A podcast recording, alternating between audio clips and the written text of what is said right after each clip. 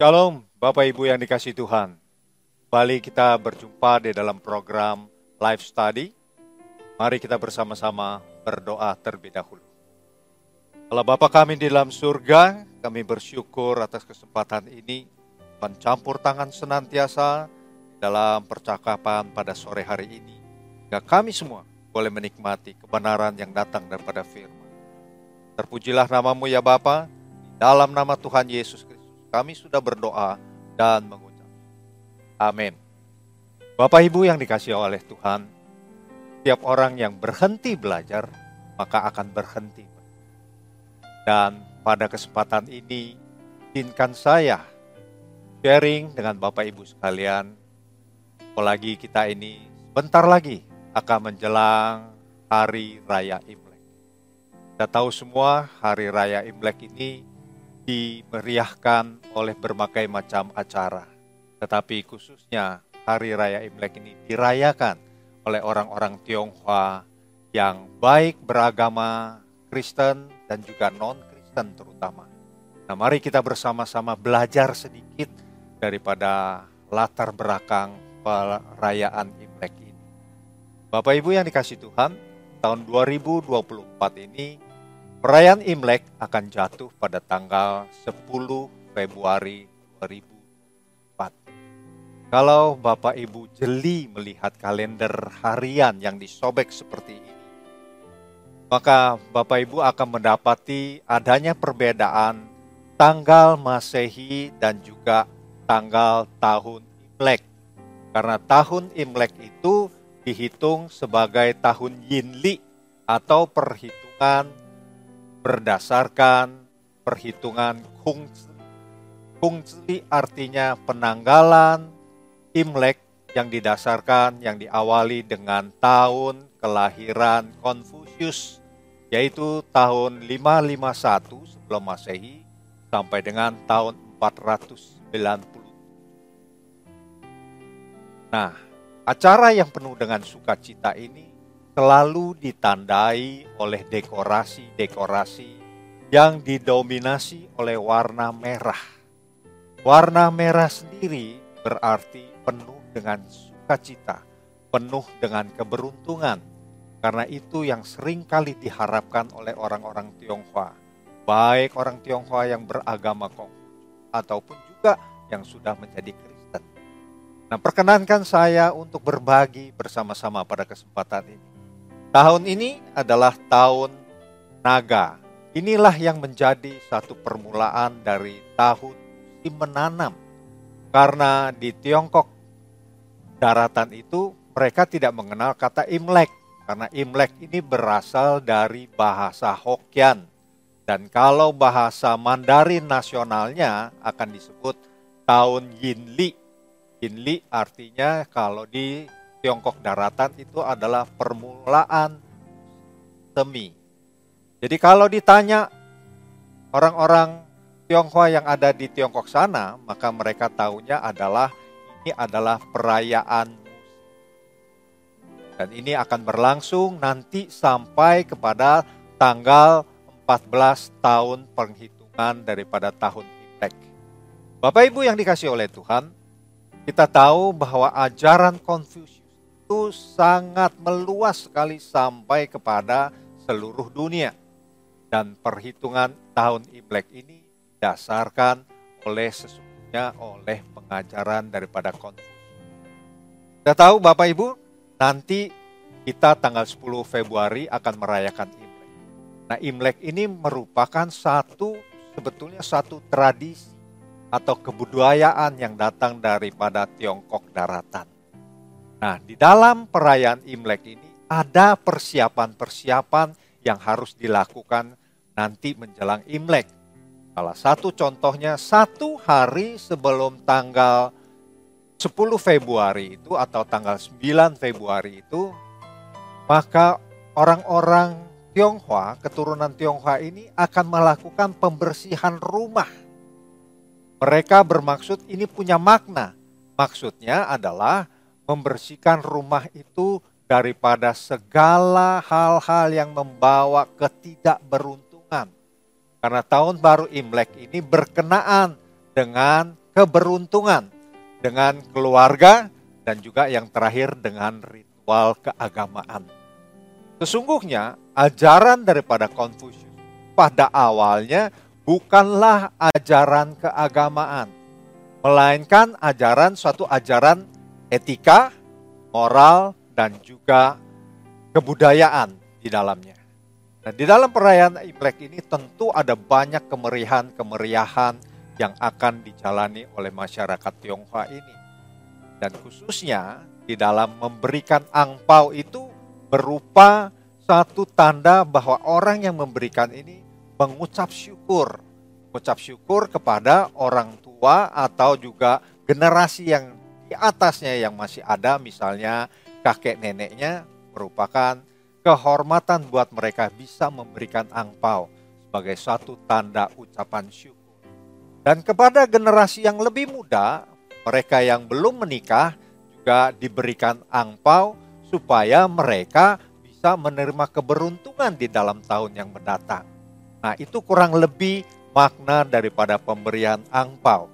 Nah, makna membersihkan rumah itu membuang hal-hal yang merupakan ketidakberuntungan atau dikatakan kesialan. Tetapi kalau hari Imleknya sendiri ada mitos bahwa dilarang menyapu rumah. Kenapa dikatakan demikian? Itu dilarang membuang hal-hal keberuntungan yang sempat datang ke rumah kita. Nah, itu adalah mitos-mitos yang dipercaya oleh orang-orang Tionghoa yang tetap menjalankan agama Konghucu. Nah, kita tahu bahwa penghitungan tahun Masehi dan tahun Imlek itu sangat berbeda. Tahun Masehi tahun ini adalah tahun 2024 dan tahun Imlek itu adalah 2575. Dari mana angka 2575? Pengaturannya adalah tahun Masehi 2024 ditambah dengan tahun di mana Konfusius dilahirkan. Jadi 551 tahun 2024 ditambah angka 551 didapatkan angka 2575. Itu kurang lebih adalah pengaturan-pengaturan yang diatur berdasarkan Konfusius. Nah, harus kita pelajari juga bahwa ajaran Konfusius ini awalnya bukan merupakan satu ajaran agama, melainkan merupakan satu ajaran etika, moral, serta kebajikan. Kita tahu bahwa Konfusius ini pernah berkarya di dalam satu pemerintahan, tetapi didapati pemerintahan ini sangat korup. Sehingga almarhum Konfusius merasa sangat kecewa sehingga dia mengundurkan diri dari pejabat pemerintahan dan menjadi seorang filsuf yang terkenal dengan ajaran-ajaran etika, moral, serta kebajikannya. Bahkan ajarannya ini oleh keturunannya yang ketiga, yaitu oleh cucunya. Ajaran-ajaran Konfusius dibukukan dalam satu buku dan dijadikan satu ajaran dasar atau aturan dasar oleh agama yang akhirnya disebut agama Konghucu. Nah, agama Konghucu ini sangat mengedepankan etika moral seseorang dan boleh saya katakan bahwa ajaran Konghucu ini adalah ajaran interpersonal relationship atau hubungan antara manusia satu dengan yang lain sehingga ada aturan-aturan etika di mana generasi yang lebih muda menghormati generasi yang lebih tua. Dan ini memang sudah seharusnya. Dan kita juga melihat bahwa beberapa kalender daripada eh, bank pemerintah yang saya dapati sekarang ini sudah menuliskan bahwa di sebelah kiri ini yang saya beri lingkaran merah itu dituliskan tahun Imleknya berdasarkan Hong Li. Saya mendapati ada beberapa kalender dari bank pemerintah atau dari instansi pemerintah yang sudah bisa menuliskan ini. Karena saya tidak mendapatinya beberapa tahun yang lalu atau bahkan tahun lalu belum ditulis seperti itu. Berarti memang pemerintah Indonesia melalui Departemen Pendidikan sudah banyak mengerti tentang aturan menghitung tahun Imlek itu. Dan kita harus bersyukur sebagai umat Kristen bahwa pemerintah Indonesia itu sangat peka dengan kebudayaan bangsa asing. Dan perbedaan-perbedaan yang ada di antara kita ini di Indonesia mestinya tidak lagi diperhitungkan sebagai suatu perbedaan yang bisa memecah belah bangsa, melainkan merupakan satu kekayaan daripada kebudayaan sebuah bangsa. Karena kita tahu di Indonesia ini begitu banyak suku bangsa memiliki etika, moral, atau kebijakan-kebijakan lokal yang mereka miliki. Mari saya ajak eh, Bapak Ibu sekalian untuk melihat beberapa latar belakang daripada sejarah daripada penghitungan tahun Imlek ini. Seperti halnya misalnya membersihkan rumah. Kalau bagi kami orang-orang Kristen itu membersihkan rumah itu tubuh ini adalah rumah Allah atau bait Allah. Dan wajib bagi kita semua untuk membersihkannya setiap saat bukan satu tahun sekali. Karena kalau satu tahun sekali sudah begitu banyak kotoran-kotoran yang melekat di dalam hidup. Nah, bagi orang Kristen, memeriksa kehidupannya sehari-hari adalah sudah satu kewajiban. Nah, hal itu yang membedakan, tetapi hal itu juga bisa mempersatukan karena kekayaan kebudayaan bangsa ini. Dan selanjutnya adalah pertanyaan yang besar yang sering kali dihadapi oleh orang-orang yang belum tahu apakah orang Kristen boleh menjalani perayaan atau ikut memeriahkan perayaan Imlek ini. Karena Imlek ini merupakan satu ciri khas daripada perayaan orang-orang Tionghoa yang beragama Buddha atau beragama Konfusius atau Konghucu berdasarkan ajaran daripada Konfusius sendiri. Pertanyaan balik daripada saya, seberapa jauh orang Kristen mengikuti acara kemeriahan daripada tahun baru Imlek ini? Kalau acaranya itu hanya untuk berkumpul bersama dengan sanak saudara yang mungkin sepanjang tahun kita jarang ketemu, jarang berkomunikasi. Nah, ini adalah kesempatan yang paling baik untuk bisa berkumpul bersama dengan saudara-saudara lain yang mungkin jarang ketemu karena ini merupakan satu uh, kebudayaan daripada orang Tionghoa itu pertama adalah keluarga dan kemudian baru berbicara tentang keberuntungan dan juga kemudian diikuti oleh ritual agama. Nah, kita, kita pisahkan ritual agama itu karena kita ini sekarang berbicara sebagai orang Kristen yang mengikuti acara Imlek. Sangat baik sekali jikalau kita yang diberkati oleh Tuhan untuk bisa memberkati orang lain.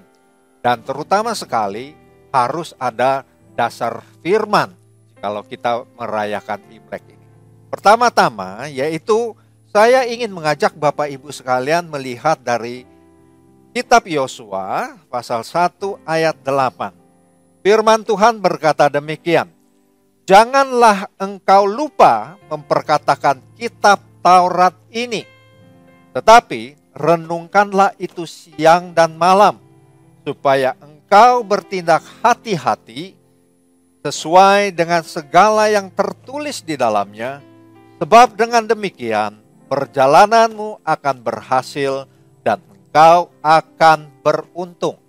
Pertama kita bahas yaitu jangan engkau lupa memperkatakan. Dalam bahasa aslinya jangan engkau lupa memperkatakan itu dikatakan jangan engkau tinggalkan jadi sebagai orang Kristen kita tidak boleh melupakan ajaran yang paling dasar daripada kehidupan keimanan kita. Jangan meninggalkan apa namanya hukum daripada Tuhan. Tentu di dalam perjanjian lama ini disebut sebagai kitab Taurat. Sebetulnya hukum daripada Allah ini adalah untuk menjaga diri kita sendiri sebagai umat Kristen agar tidak menyimpang ke kanan ataupun ke kiri ataupun juga ragu-ragu di dalam menjalankan keagamaannya. Dan yang kedua yaitu kita akan melihat perjalananmu akan berhasil dan engkau akan beruntung.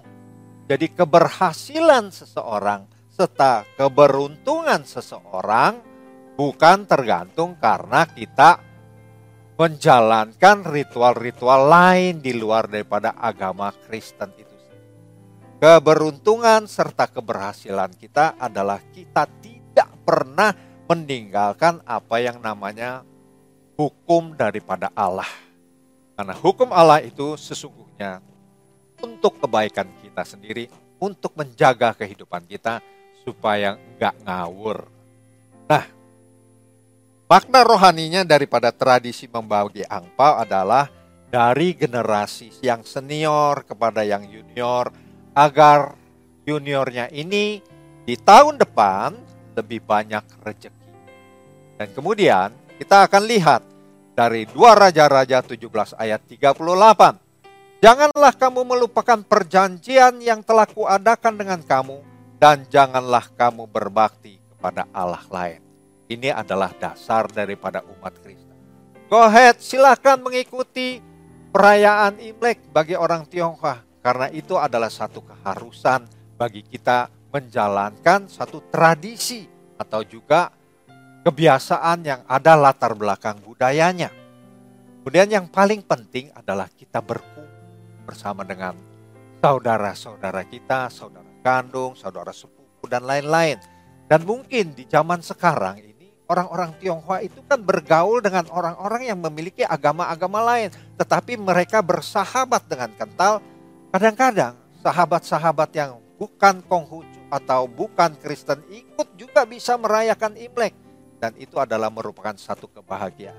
Tetapi nasihat firman Tuhannya begini. Mazmur pasal 133 ayat 1 sampai dengan 3. Sungguh, alangkah baiknya dan indahnya apabila saudara-saudara diam bersama dengan rukun. Seperti minyak yang baik di atas kepala, meleleh ke janggut, yang meleleh ke janggut Harun dan ke leher jubahnya, seperti embun gunung Hermon yang turun ke atas gunung-gunung Sion. Sebab ke sanalah Tuhan menurunkan berkat kehidupan untuk selama-lamanya. Ingat kata-kata pertama ini adalah dikatakan alangkah baiknya dan indahnya apabila saudara-saudara diam bersama dengan Nah terkadang saya mendapati ada orang yang melakukan di dalam perayaan Imlek ini masih menyimpan rasa sakit hati dengan saudaranya. Tidak dapat disangkali.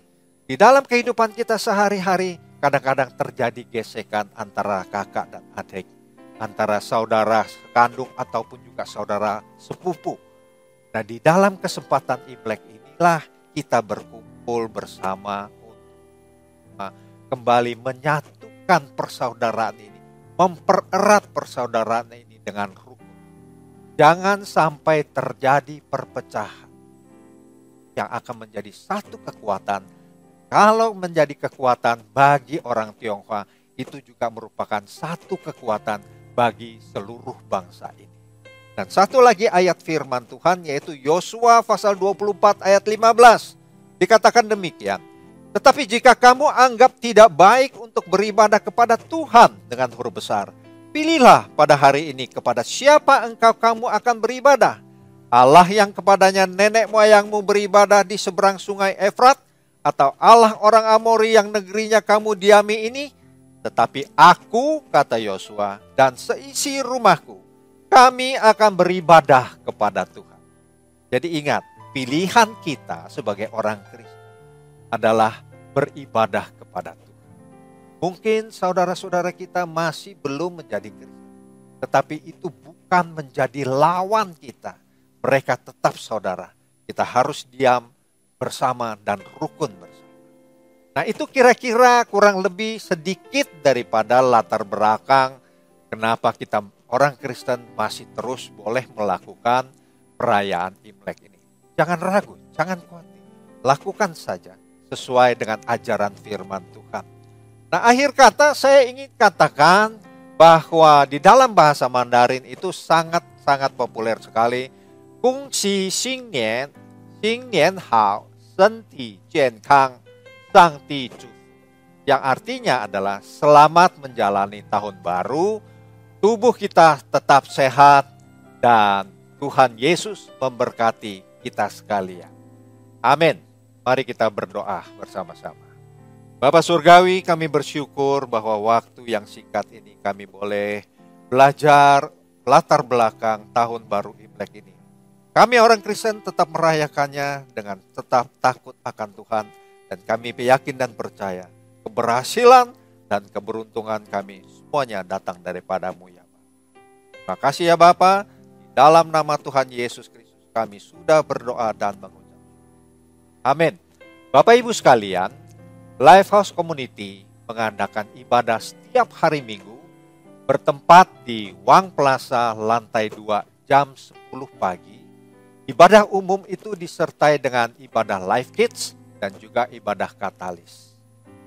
Tuhan Yesus memberkati kita sekalian dan jangan lupa orang yang berhenti belajar akan selalu berhenti bertumbuh. Amin. Tuhan Yesus memberkati kita sekalian.